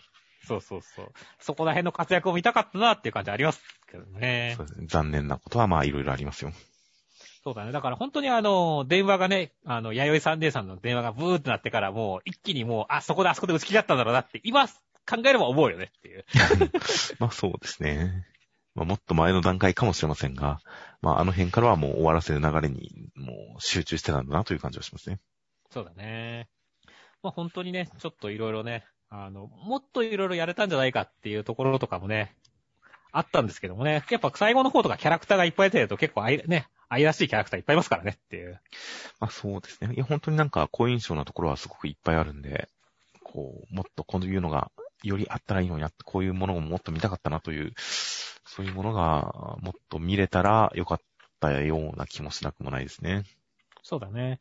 まあでもなんだろう、あの、いおりくんがね、そのなんだろう、あ自分の力を受け入れて、アイベスさんとかね、この、今までもう仲間とか、パートみたいなの作りたくねえみたいなつもりだったけども、アイベスさんと一緒にね、やっていこうみたいなところでね、まあ自分自身の殻を破って成長してっていうところは、まあ、ちゃんと描き切った感じがするんでね、そこは良かったなと思いますけどね。まあそうですね。なので、思いと力が一致するとは限らないみたいな感じで、ちゃんと、そのやりたいこととできること、思いと力の不一致みたいなことを第一話から論じていた、そこに一応帰結するような形で、結論を述べて終わるという形で、そこに関してはすごくこう、綺麗にまとまったところがあったような気がします。いやー、という感じなので、後藤先生と松浦先生の次回作に、えー期待しております。えそうですね。特にまあ、松浦先生はね、あの、このホラー描写とかでね、めちゃくちゃね、あの、実力見せてくれ、見せつけてくれたと思うんでね。いや、はいまた次回作も楽しみだなと思いますね。いやー、松浦先生、東京忍びスカットに続いての作品でしたが、なかなか、あの、近未来的な SF ファンタジー的な世界観に比べると、今週、今週というか、今作品のこの現代学園もの、ホラーもの、バトルものっていうものに関しては、より高い適性を見れたというか、いや、すごい、本当にいいビジュアルたくさんあったなという感じも見れたので、期待値は高まる作品だったと思いますよ。そうですね。だから、これを糧にして、さらに発展してほしいなってますね。では、続きましてが、ビルドキングの第19話、内容としましては、えー、トンカチくんのビガーはゴールドビガーで、えー、そしてレンガくんのビガーはブラックビガーでしたっていう展開でした。いやー、まあ、ゴールドビガーにブラックビガー面白そうな設定がガンガン出てくるんだけど、すげえ終わりそうな雰囲気だねっていう。まあ、わかんないですよ。まだわかんないかって。逆転あるか、ここから。奇跡はいつだって起きる可能性がありますからね。そうですね。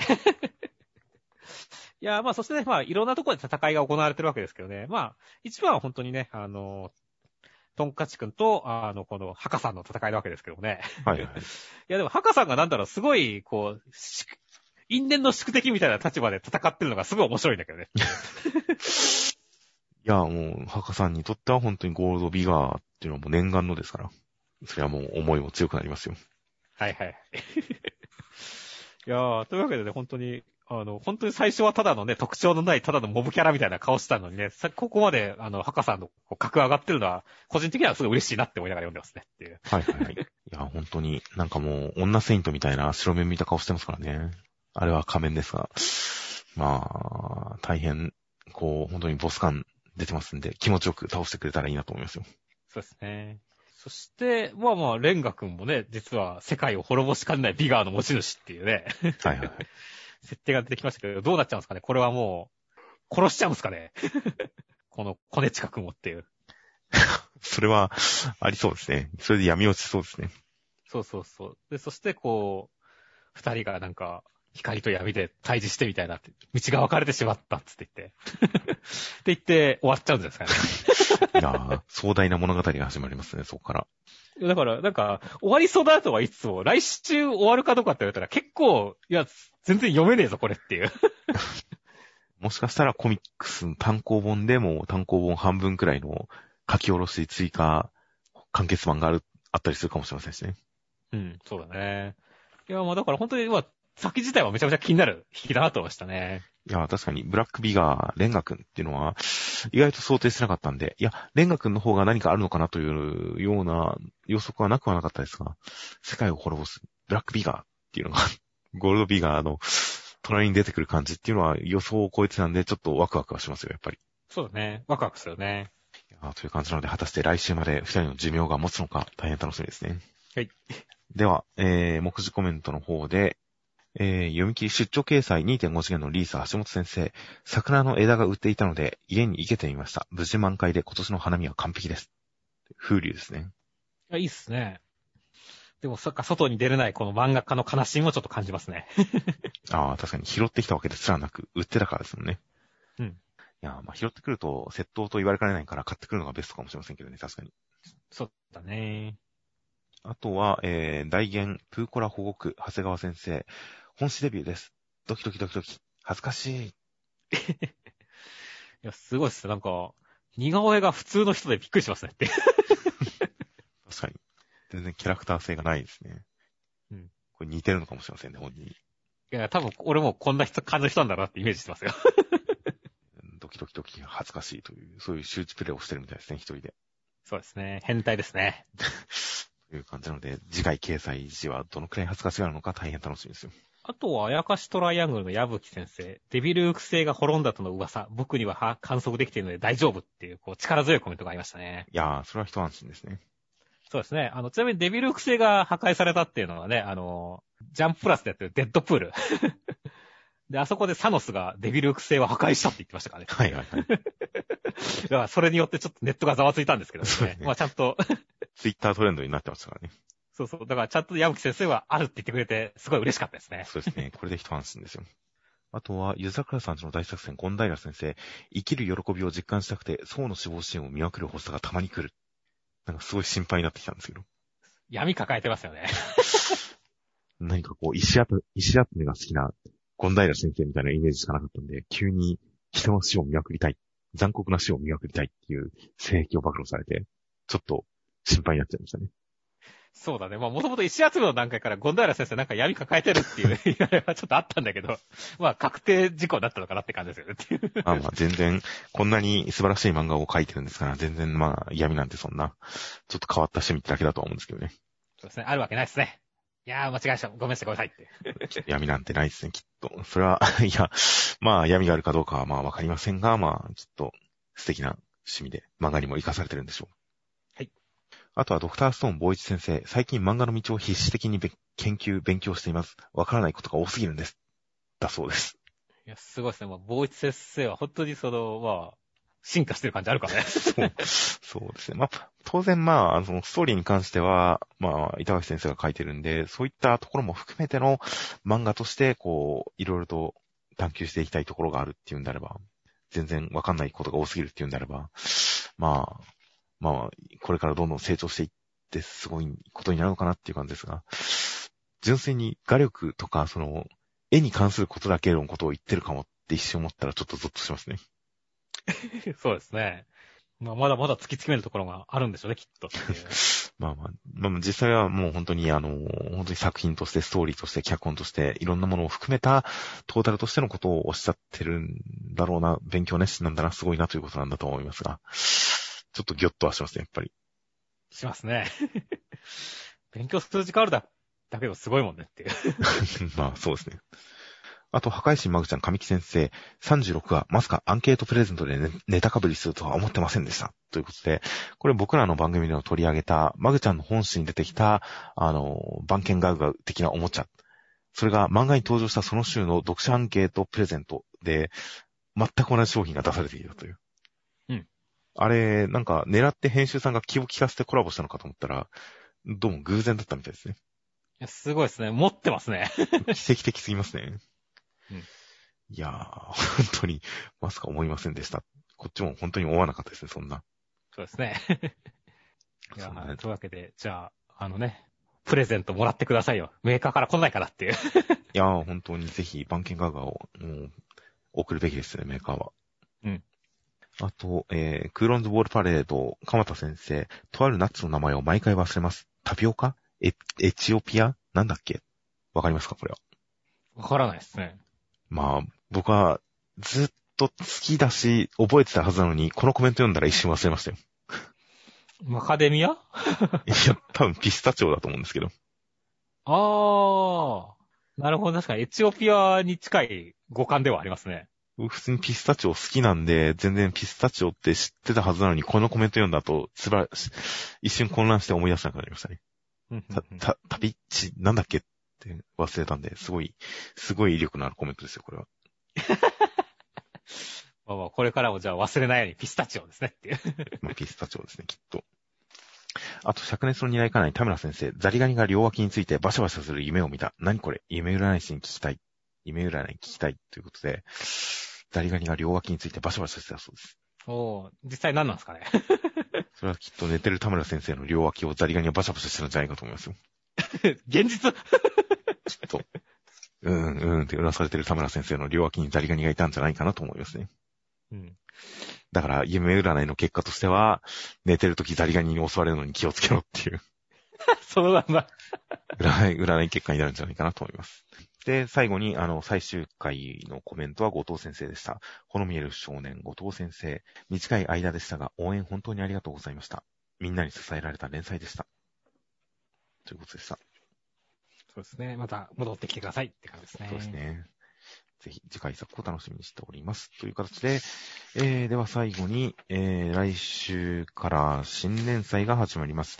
ジャンプに新たな風が吹く、超新星が紡ぎ出す春の新年祭2連弾第1弾、朝の体育館から始まる青春部活ラブストーリー、表紙関東カラー54ページ、青の箱、三浦浩二先生、朝の体育館、ジョバスの先輩との青春が今。ということで、これ、あの、読み切りやったやつですね。そうだね。結構早いね、連載。あー、でも、1年以上経ってません？最近な感じだったけどな。えー、まあ来週連載見るときにちょっと振り返ってみましょう。なんか結構経ってるような気がしたけど気のせいかもしれません。いやー、大変楽しみです。今のジャンプのラブコメ不足を救ってくれますかね。そうだね。でボクトロボコくらいだもんね、ラブコメ。僕はビッチウォッチしかないですからねって言おうと思いましたが。もしかしたら僕とロボコ、いやまあ、いやまあ、あやかしトライアングルとかもあるし、なんか、すごい微妙なライン上のが多いんですよね。そうだね。ラブコメなのか、ラブコメ風の違うものなのか、わかんなかったりしますが、今度は純正ラブコメが、もう、来そうなので、大変楽しみです。で、えー、あとはセンターカラーが、ジャンプコミック3巻絶賛発売中、超人気御礼センターカラー、微増19ページ、僕とロボッコ、宮崎先生がセンターカラーです。あとは南米編クライマックスセンターカラー、ドクターストーン。いやー、ドクターストーン、センターカラー。そしてもう一つが、鬼と天狗で魔女を守れ、奇想天外マジカルコメディ大人気御礼センターカラー、ウィッチウォッチ。ということで、ウィッチウォッチも、えー、センターカラー初めてですかね、もしかして。そうだと思いますね。第、第2話以来かもしれません。センターカラー、ウィッチウォッチとなっております。大変楽しみです。という感じで、えー、先週の広告が、えー、いつも通り、黒沢さんと、えー、キューテラ、ナインテラさん、犬さん、サスサスさんの4名の方から今回広告をいただきました。いつも大変ありがとうございます。ありがとうございます。はい。といった形で、では、来週19号が4月12日発売となっております。では、お疲れ様でした。お疲れ様でした。